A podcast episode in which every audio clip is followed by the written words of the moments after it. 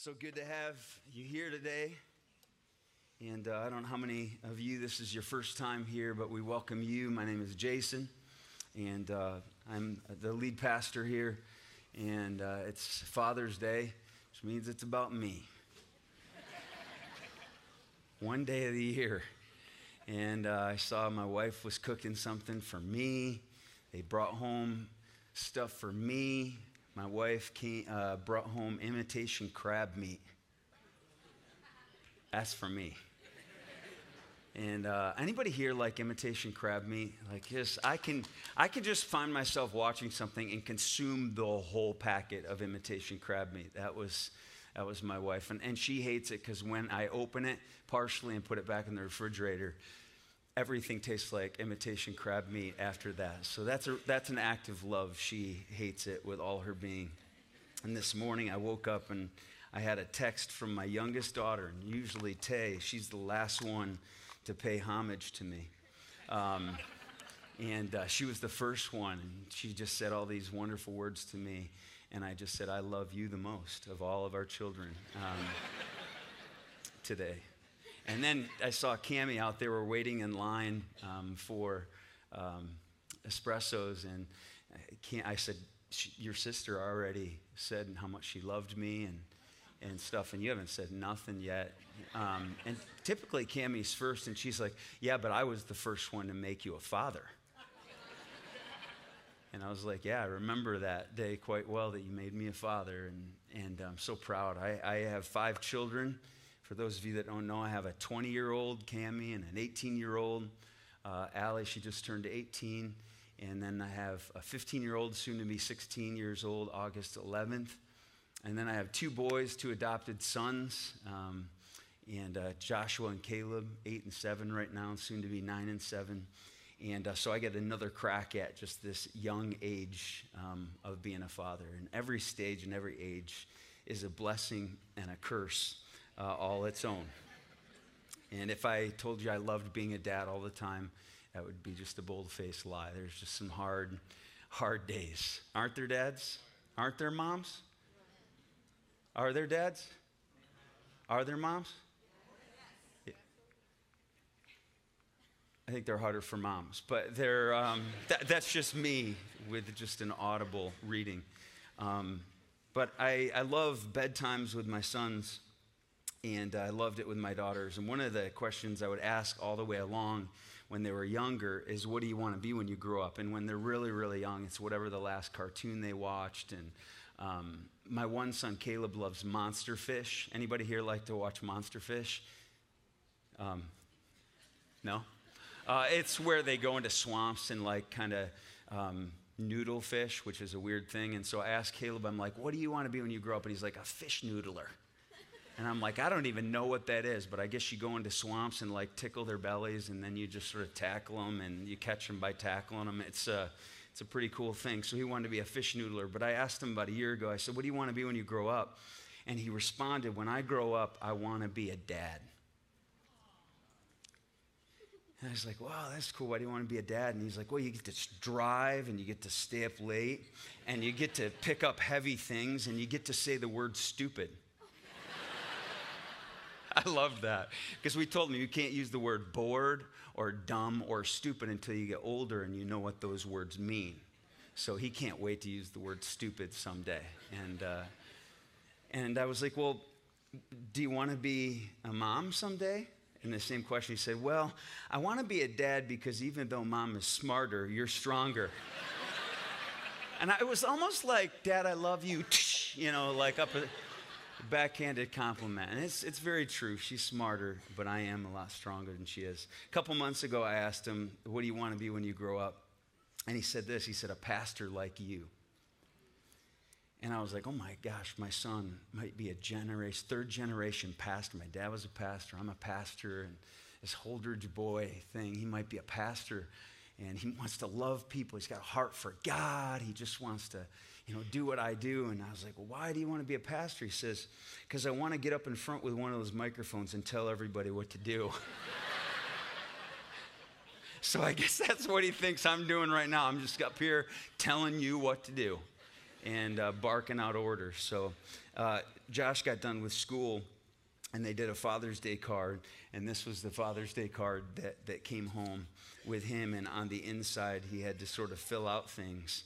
And the first one was, My dad's name is Jason, and I love my dad because I work with my dad. Sort of a little window into his soul. He loves working with me. And um, second one, he said, My favorite thing to do with my dad is work with wood. And uh, you would think he would use the easy word wood, but he used the harder word wood. I like to work with wood uh, with my dad. In fact, we were just out in the woods doing wood yesterday, and Josh and Caleb were out there, and Josh was so, sort of picking things up, and he was like, Dad, and our neighbors are the Coopers, uh, Dan and Sarah Cooper, who go here, said, The Coopers' kids are rich. And I was like, What are you talking about? He said, Well, when they help their dad do wood, they pay them. And I was like, yeah, and it happened over on this side of the property. You're going to be in the poorhouse um, with us. So you're going to do wood and you're going to get heat in the winter, and that's going to be your pay. So get back to work. Uh, you're never going to be rich, not in this house. Not now, not ever. Uh, I love what he said. My favorite thing my dad does for me is puts me to bed. And that is my favorite thing is put my boys to bed at night. But he's meaning something else um, by that. He is talking about this time we snuggle, and I just kind of ball him up like one of those potato bugs, and we talk, and, and I tickle him, and, and uh, it's just a special time for him. Um, and then the last one I loved, he said, My favorite thing about my dad is I love him. And there, there was something about that one that you'd have to be a kid to write it out that way because you would typically think my favorite thing about them is they love me. And it's like that's, that's how God feels about us is that my favorite thing about them isn't that they love me. My favorite thing about them is I love them. Greater love is no man than this than you lay down your life for your friends. And it said, We love him because he first loved us. And I was like, That is so cool. His favorite thing about me is that he loves me.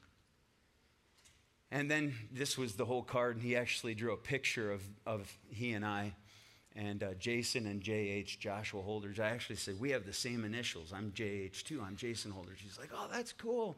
He said, Dad, I actually made you a chicken feet, though. And so I was like, Oh, thanks for doing that. That's so manly. It's just fun to be a dad at that stage. I was thinking about Father's Day a couple months back, and uh, a familiar story in Jesus' life caught my attention from a fresh perspective as I thought about guys and what it is to be a guy myself, there's just something about this story that seemed to strike this universal truth about men, and I thought it might be helpful to sort of attack and unpack it for us today. If you have your Bible or your Bible on a phone, uh, or you want to follow along on the screen, it's Mark 9, and we're just going to start by reading in verse 14. Mark 9, starting in verse 14 says when Jesus came to the other disciples, he saw a large crowd around them and the teachers of the law arguing with them. And as soon as all the people saw Jesus, they were overwhelmed with wonder and they ran to greet him.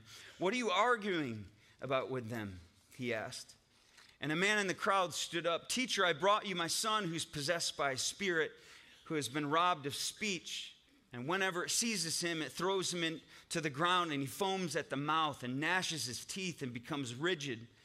And I asked your disciples to drive out the spirit, but they could not. My staff, they couldn't do it. Sort of what I feel a lot around here. No, just kidding. I have a good staff. That was just a dig right down there to Shay. I saw you. You unbelieving generation. Here he's talking to his disciples, I believe, based on the context. How long shall I stay with you? How long shall I put up with you? Bring the boy to me. So they brought him. And when the spirit saw Jesus, it immediately threw the boy into a convulsion and he fell to the ground and rolled around, foaming at the mouth. Imagine this happening to your kid. And Jesus asked the boy's father, How long has it been like this? From childhood, he answered. It has often thrown him into the fire or water to kill him. But if you can do anything, take pity on us and help us. If you can, said Jesus, everything's possible for the one who believes. And immediately the boy's father exclaimed, I do believe. Help me overcome my unbelief. And when Jesus saw that a crowd was running to the scene, he rebuked the impure spirit. You deaf and mute spirit, he said, I command you to come out of him and never enter him again. And the spirit shrieked, convulsed him violently, and came out. And the boy looked so much like a corpse that many said, He's dead. But Jesus took him by the hand and lifted him to his feet, and he stood up. And after Jesus had gone indoors, his disciples asked him privately, Why couldn't we drive it out? And he replied, This kind can come out only by prayer.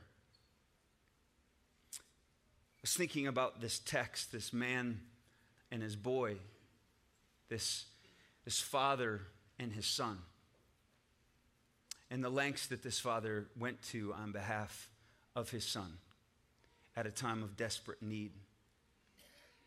In Mark 9, I want to start in verse 17. I, I was struck by the beginning of that. A man in the crowd spoke up, Teacher, I brought you my son. A man in the crowd. So many here today feel like just a man in the crowd, and they come and go week after week carrying this unspoken burden and dying a little bit more inside day by day and they're trying to make everything work out on their own, and they feel like crying out for help is a little pitiful. But I'm, I'm telling you, there's a moment when you just have to kill your pride and admit you can't handle things anymore. And just like this passage's description of this particular father, so many here today feel just like they're uh, a man in this crowd here today, just a man in the crowd. They feel like just another one among so many. They feel like the only one who's going through what they're going through in the crowd that surrounds them today. They're just a man in the crowd. They've been holding this thing together inside and wonder if anyone else feels the same.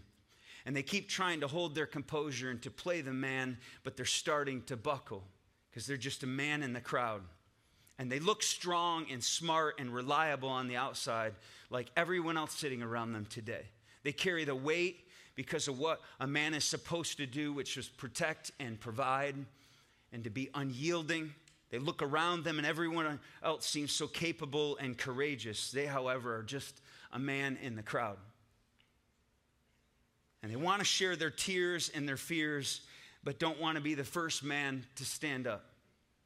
And they want to break down and shout, I can't do this anymore. I can't take anymore. And they want to scream, I might be the only one, but I need help. Can somebody help me? But they sit here today carrying the weight of the world on their shoulders and the word of the world in their heart.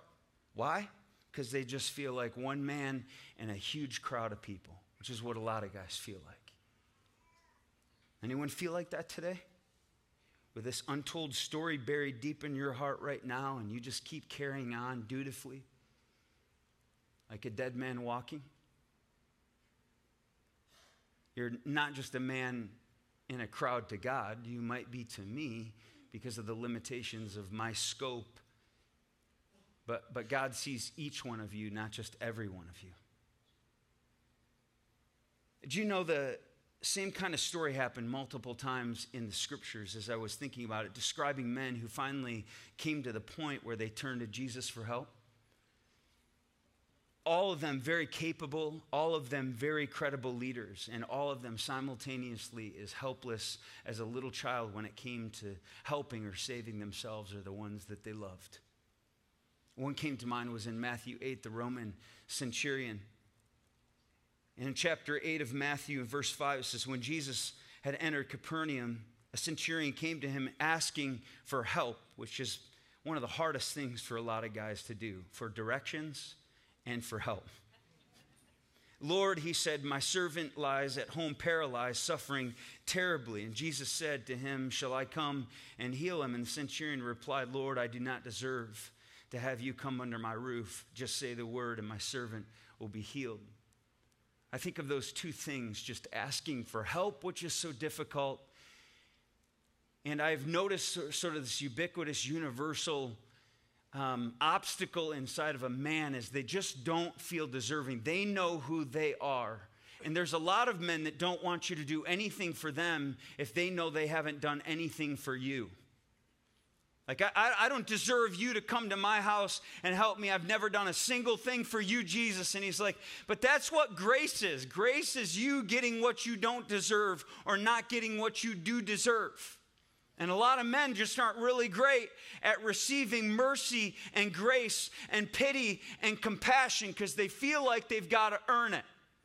Because an early age, they always watch their dad's eyes or their mom's eyes darting around looking for that attaboy that pat on the back that I'm proud of you, son. You did it, man. You have what it takes. And when you don't hear that at different, like, you know, rites of passage in time, you grow up and it's survival of the fittest and you go into a survival mode and you don't deserve, feel like you deserve anything and you don't want to ask anything of anyone. And Jesus is like, Are you going to let me help you or not? Because I'm here for you.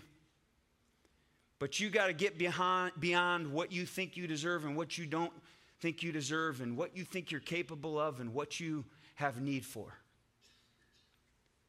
You got to imagine this centurion's like, man, I'm a part of a Roman army and I'm a warrior among warriors. A centurion comes from century. It's he's over a hundred warriors. This guy's a leader of leaders, a warrior of warriors, and consequently, he's a part of the Roman regime, the empire that's over the Jews right now, subduing them and subjecting them to slavery.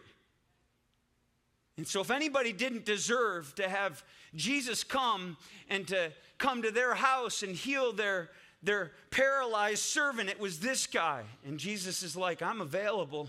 I don't care what you've done to me. I don't exchange what you did for me for what, what my desire is to do for you. Are you glad for that? Whatever you've done for him, he doesn't return the same. That's grace. And guys, that, that macho thing, you just got to drop that. That I got this, I can handle this, I can take this, I can help you, I can help everybody, I can conquer this, I can overcome this. You got to drop that thing. You got to say, Jesus, I need you, and I don't deserve it. I'm not asking you because I could ever earn it or deserve it, but I need you right now because I'm up against something I can't figure out. Another one was a leading priest in the synagogue in Mark 5, verse 21, which says, When Jesus had crossed over by boat to the other side of the lake, a large crowd gathered around him while he was by the lake. And one of the synagogue leaders named Jairus came, and when he saw Jesus, he fell at his feet and he pleaded earnestly with him or passionately with him, My little daughter is dying. Please come and put your hands on her so she'll be healed and live.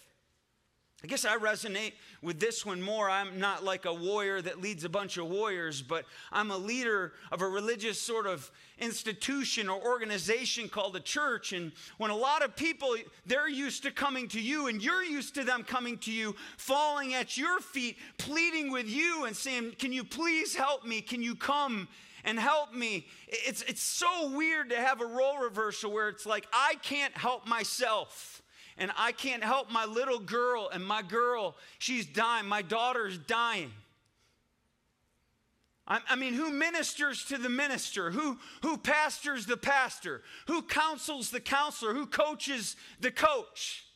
There's a moment where everybody needs you and they show up and they think you're, you're the answer person. You're the one who's in control and you're in command of your surroundings. What do you do when you're like, I'm not in command of my surroundings? I need somebody else who's a commander of me. And this is the Lord of Lords, the King of Kings, the God of gods. And all you can do, I don't care how great of a man you are, is cower and bow underneath his authority at some point and say, I need you. Can you be the shepherd of this shepherd? Men in the crowd. Men in the crowd. Back in the text, Jesus goes on to say, You unbelieving generation, verse 19, how long shall I stay with you? How long shall I put up with you? Bring the boy to me.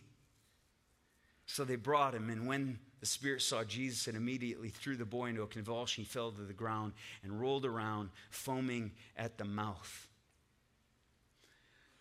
I don't know. I, I just love when men just speak up, come out of the crowd, fight for their stinking families. I see women doing this, stepping up, speaking up on behalf of their kids' spiritual condition advocating for their spiritual freedom. Man, when a man pushes through the expected norms in society, and when a father fights for his family, and when a man breaks through the mold of a typically spiritually detached father and goes to bat for the souls of his family, his household, this moves me to the core. I think our world's aching for this. A verse came to my mind as it relates to going to battle and to bat for your children and the hearts of your kids. And I know it doesn't feel natural to a lot of you dudes in here. I just know that. But I wonder what would occur in our world if dads would bring their boys to Jesus and bring their little girls to Jesus and, and would release them to God and cry out for his help. Not just moms, but dads.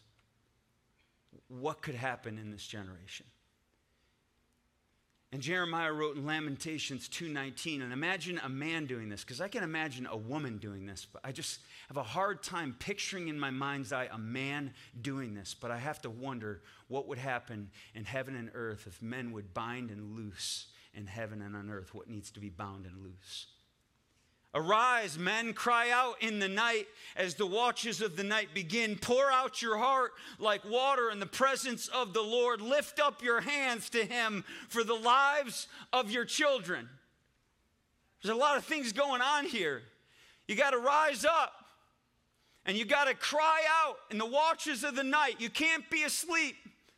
When God puts some impulse on your heart, some instinct in your heart, some intuition, cry out, intercede for your kids.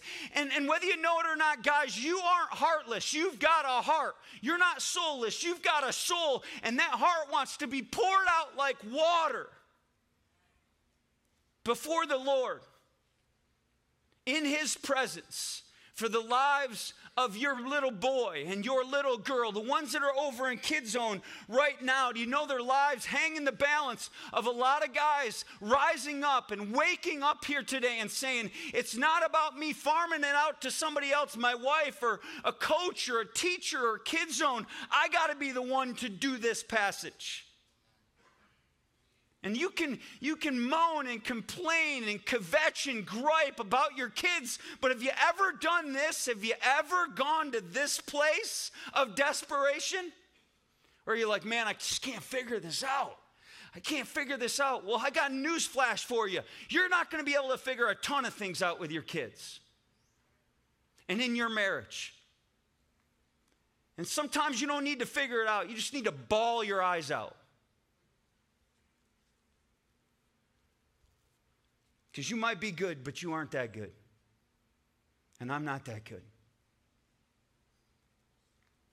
I don't care what you lead, and I don't care what you've done in your past and how successful you've been in your past. Life has a really special way of humiliating you and humbling you. And I'm glad it does. After that, the man brings his boy to Jesus, like Jesus said, Bring the boy to me. Bring the boy to me. And Jesus asked the boy's father, How long has he been like this? From childhood, he answered. It's often thrown him in the fire or water to kill him. Man, I've been thinking about that this week. Jesus was amazing at asking questions. This is one of the best. How long has he been like this?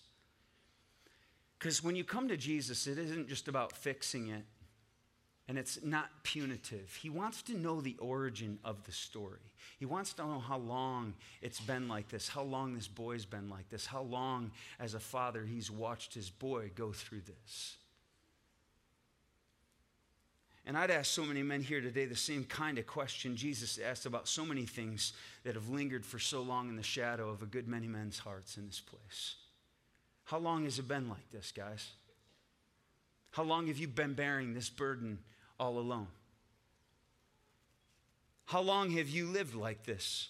How long has your marriage been in this place? How long have you let this go on? How long have you been addicted to that? How long have you hidden that inside? How long ago did someone do that to you? That's one that just hit me a lot. There's just some of you, some unspeakable things have been done to you in your life. And I have just this proclivity and, and sort of default to think of sexual abuse just as kind of a, a, little girl thing, and it's, it's higher among girls. But did you know one in six guys statistically in this room, when they were boys, were sexually abused? That ain't something guys want to talk about. But I'm telling you, that's, that's what Jesus would talk about. How, how long has it been like this? From, from childhood. From my childhood. This is where I learned to function this way. How long have you let this go on without telling anybody from childhood?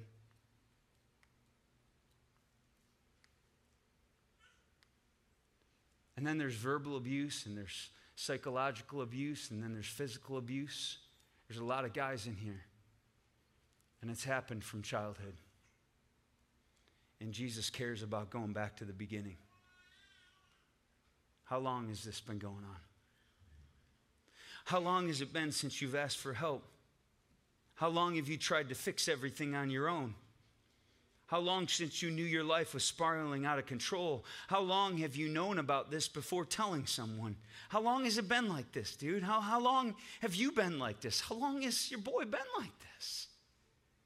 And this question of Jesus has been bouncing around in my brain all week because I'm a man and I feel like I let a lot of things go way too long before I honestly and humbly deal with them. Anybody with me? And I just think it's, it's taken care of, you know. That's water under the, under the bridge, you know. That's let bygones be bygones. You can't cry over spilt milk. I mean, how many things, how many little phrases have we heard down through the years where you're just like, you know, the past is the past. You got to move past the past, all this stuff. I love that Jesus is like, I want to go into the past before we go into the future because I want to know how long you've been bearing this weight as a father, how long your son has been bearing this weight, and I want to know the weights of your backstory. Because I want to heal not just today, I want to heal you through and through, past, present, and into the future. Jesus asked the boy's father, How long's it been like this? From childhood. It's been a long, a long journey to get to this place for me in the middle of a crowd to scream out looking like an idiot because I don't care anymore because my boy needs help.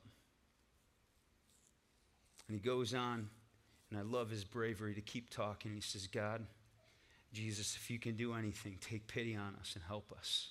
I love how he, he combines himself and conjoins himself with his son. Can you take pity on us and help us? Because my boy is me, and I'm my boy. And whatever he's going through, I'm going through it. And whatever I'm going through, my boy's going to pay for what I'm going through. If I tank, my boy's going to tank. And when my boy tanks, I tank. We're in it together, and I'm asking for collective help for us.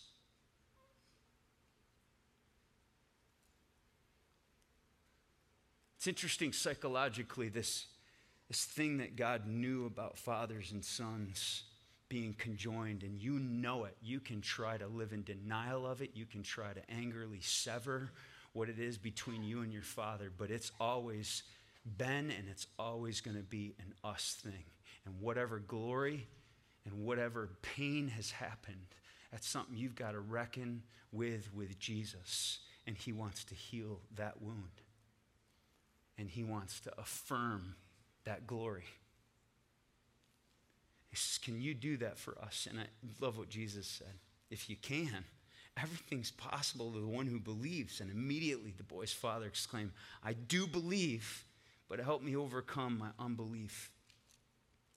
I was asking myself, how many things are still as they are in so many modern day men because they just never ask for that pity and for that help they never admit that they can't fix it. And then they go to everyone else instead of Jesus. And they never ask Jesus to have compassion on them. And, and, and, this man doesn't believe it will do any good. And he scoffed at the idea of church and religion and Jesus for years. Maybe you're in this place and you're like, I am here today, but I, I don't know. This, this whole Jesus stuff, it's just a bunch of pie in the sky. it's seen as weakness inside of you to admit your need and to go to church and, and to go to Jesus. But I wonder how many boys are going to keep dying because their fathers won't seek out Jesus and ask for his help and move beyond disbelief to belief. How long are we going to let that keep going on?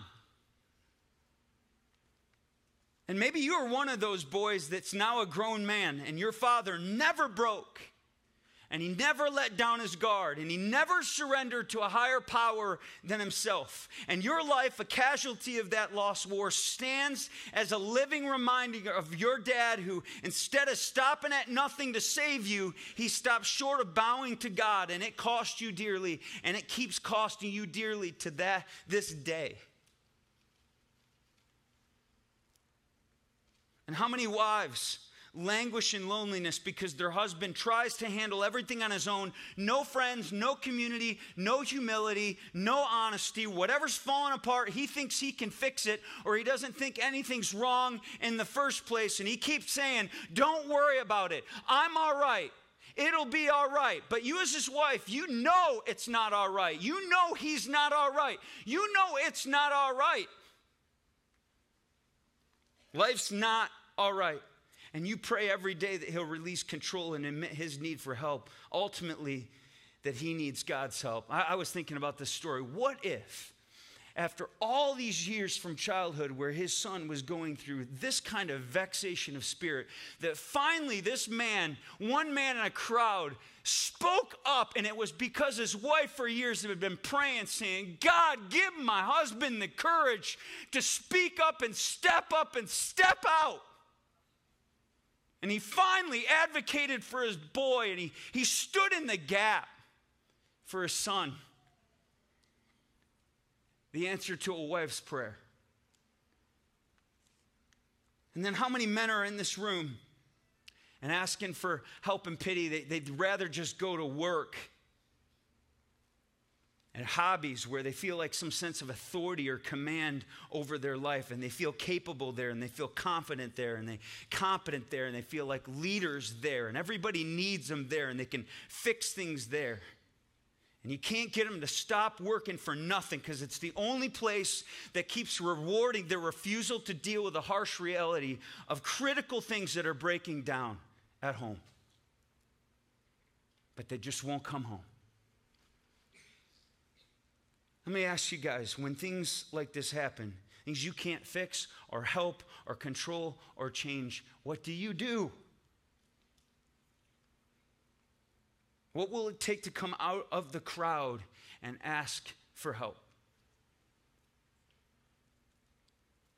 The passage goes on when he says, Can you help us and take pity? He says, If you can. Everything's possible for him who believes. Eh, he didn't say everything's possible because I can do the impossible. He said, I, I, I, need to let you know your belief is what unleashes me to do the impossible. So I'm not just going to do something here in your life unless you, as a dad, cross over from unbelief to belief. And you could tell he knew exactly what Jesus said and his role in this whole transaction of this miracle. Do you know how many miracles God wants to do? And the man stands in the middle of the miracle and he never unlocks the impossible in his life because he just can't move from unbelief to belief. And I get this because there's something in me that sort of believe in yourself and fix it. And, and it's really hard when you've believed in yourself your whole life to just relinquish that and to let go and relent and just say, God, I don't know why. It's going to be a hard habit to break. But I'm going to believe in you, but you're going to have to help me overcome my unbelief in anybody other than myself. And I want to say that's just a man thing, but there, there's something uniquely man about that.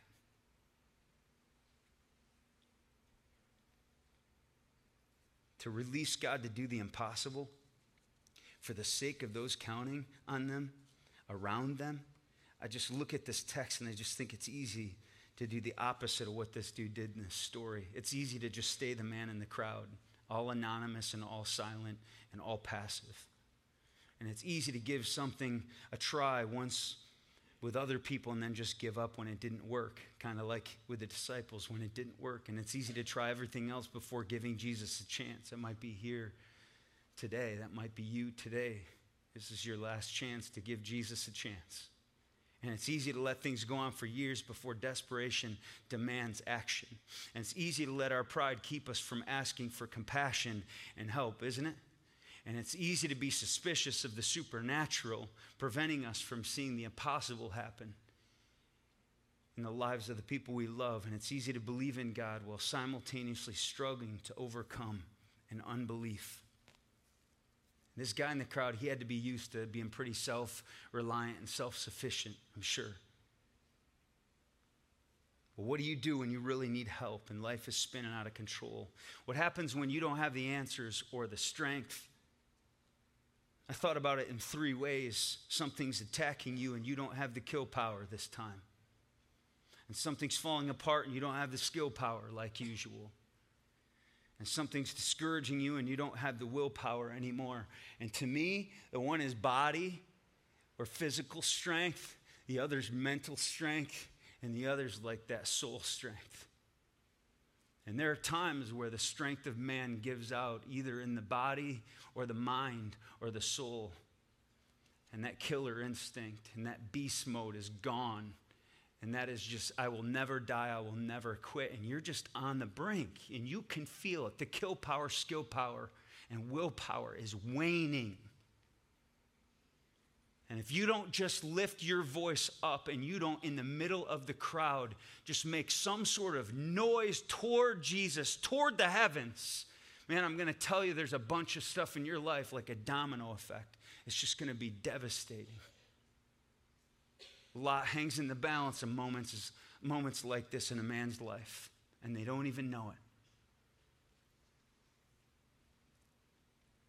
There's, there's other guys that came to Jesus, and you can tell there was some embarrassment for some of them. And it was all about the locus of control or the sort of the, the onus of responsibility, these game changing, life altering encounters with Jesus. I think of Nicodemus, who came by night, all embarrassed because he didn't want to be seen having a side conversation with Jesus, but he wanted to know, what do I need to do to be born again? Here I am, a religious leader, and I don't want any other guys to know we're having this conversation. So he slinks away in the darkness of night and he has this conversation like something's not working in my format of religion and spirituality, and I'm a guy and I need help. And he said, You need to be born again, you need a new life in Christ. And he's actually the one that had the conversation. For God so loved the world that he gave his only begotten Son, that whoever believes in him, Nicodemus, he's not going to perish, but has everlasting, he'll give you everlasting life. Because Christ didn't come into the world to condemn the world, but to save the world through him. Verse 17. And then there's Zacchaeus, who's up in a tree, this short little dude. But he's really, really wealthy and he's a leader in the community and he sees him. He goes to his house and they have a conversation and it changes his economics, it changes his life. There's the thief on the cross who doesn't deserve anything. He belongs up there. And then there's a thief on the other side and he has a conversation with Jesus. And the other guy, you would think coming to the end of your life, it's kind of like a foxhole sort of conversion situation.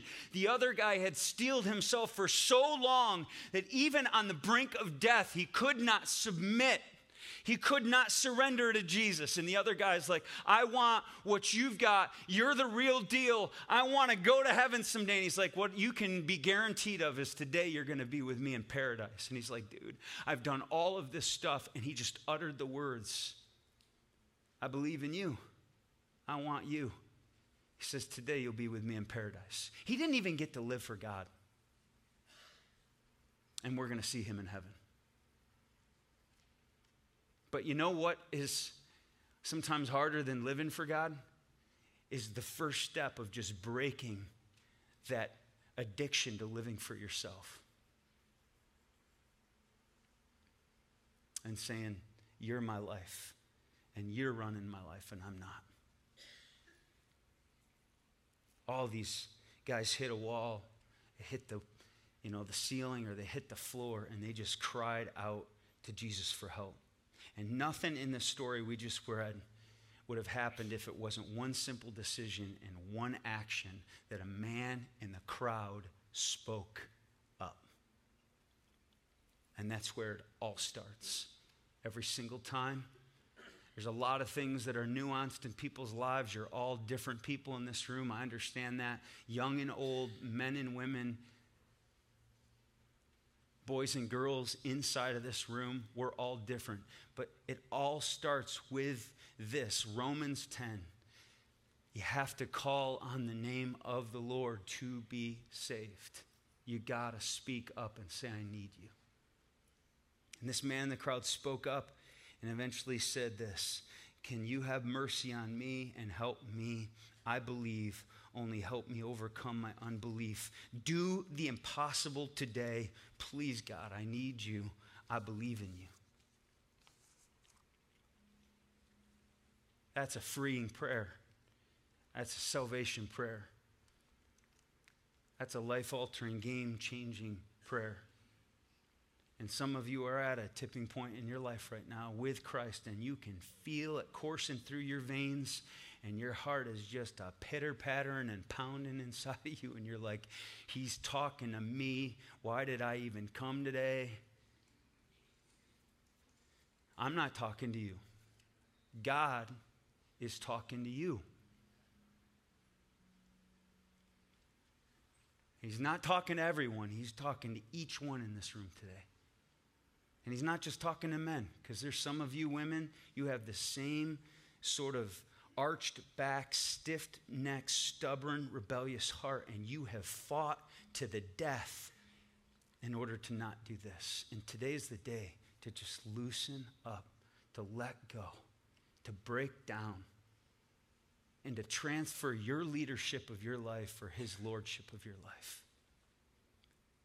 And I'm not going to sugarcoat it at all. Some of you here just need to just drop your leadership of your life and you need to come underneath the lordship of Christ. And anywhere He'll take you is better than where you're taking you. I promise you. I promise you. And I thought, just like this guy's prayer of, man, take pity on me, have mercy on me, do the impossible in my life. Lord, I'm speaking up, I'm crying out, I need your help. God, I do believe, help my unbelief. God, please, I need you. This is, this is, it was these kinds of prayers that changed everything.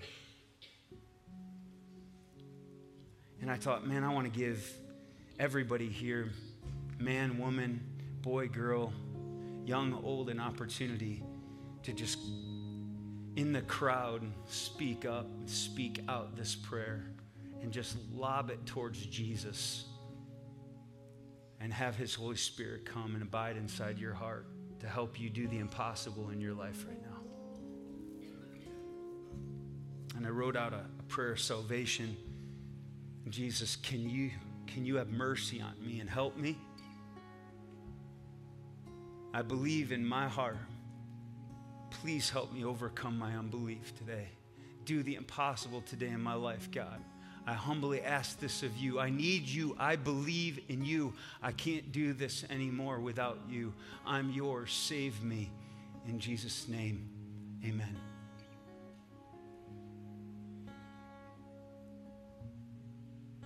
Some of you prayed that, and you're just reading through it right now. Just read through that. And in your heart, connect your heart to those words. Say them to Jesus. Don't say it to me. Don't say it to yourself. I can't save you. You can't save you. Only Jesus can save you. And He will hear your cries. Pour out your heart like water in His presence. And He'll, he'll save you.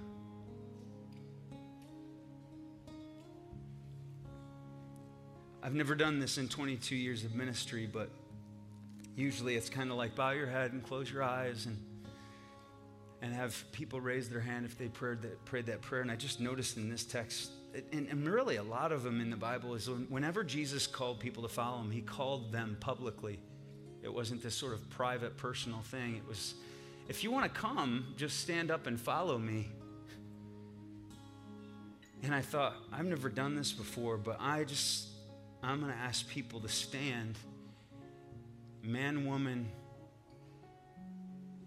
boy or girl, young or old, if they prayed that prayer and they surrendered their life, their leadership to Christ's lordship today because of the bravery of this man. It just takes that sort of bravery. And you're among a bunch of people who would celebrate that in a big way. But some of you don't need to just mutter it under your breath or say it in your head and leave. You actually need to take the step, the action step of moving your body and taking your kill power and your skill power and your willpower and giving it all to God. And this act of standing in the presence of people demonstrates a bravery and a courage that unleashes the impossible, miraculous power of God to save you and to begin saving others through you. And so I'm going to ask if you prayed that would you just stand to well somebody already stood to their feet. Hey they jumped the gun. Yeah just stand up. Got others standing. Man just stand right up. Don't be afraid. Don't be afraid. Don't be afraid. Don't be afraid. I'm going to give you about another 20 seconds. You want to join these? Yeah. Yes. Awesome. In the back. Yeah over here. Over here. Anybody else yeah, stay standing because I want to pray for you. I applaud your bravery. Just stay standing right where you are. Just stay standing. Let me pray for you. Can everybody join me and pray for these brave souls? God, God, we pray for these that have stood, that have released and relinquished control of their life to you, surrendered. They know their reasons, they know the place they're at, they know what it means, they know what hangs in the balance. And I pray that you would just do the impossible in their life. That you would break that spirit of unbelief and give them a spirit of trust and faith and belief with the same spirit of risk and bravery and courage you gave them today. May they leave this place forever changed. And when they hit those moments in their life where they just can't do it and, and the strength of man fails. And we as humans are finite creatures. May they reach out to the infinite God with infinite power to infinitely get them over the hurdle in their life. We pray that you would protect them. And as you've come to live inside of them, God, may they live out of that wellspring that's inside of their heart ever flowing. To know they're not alone when they leave this building today, you're going with them because you live in them. And may they tap into that compassion and pity and help every moment of every day. We love you, God.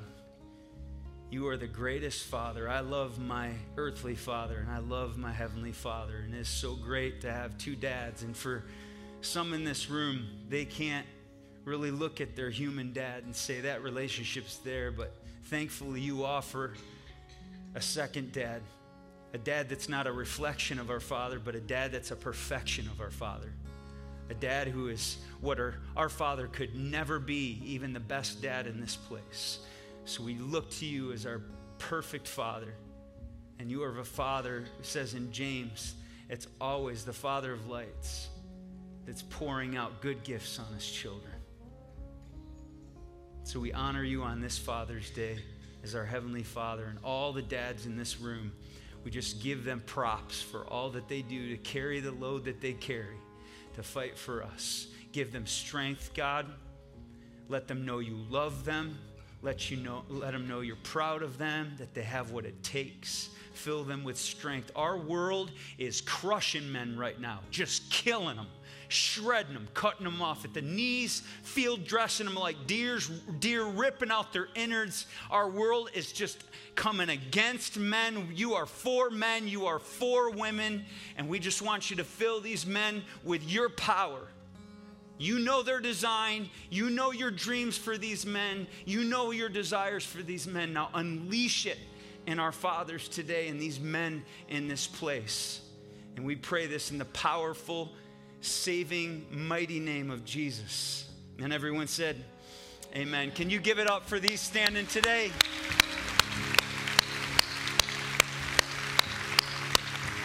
Well, we got an awesome thing planned. It's a little early. It's 11:20 but I hope you came with an empty stomach because we got half chickens for everybody in this place. Don't leave, um, hang out in the loud, loud lobby. You do know this. We know it's acoustically horrible. It's loud. I've had 214 people tell me that. You're not the only one. We're going to try to fix that. Give us a minute, okay? It's only our third week. We love you. Happy Father's Day. Stick around.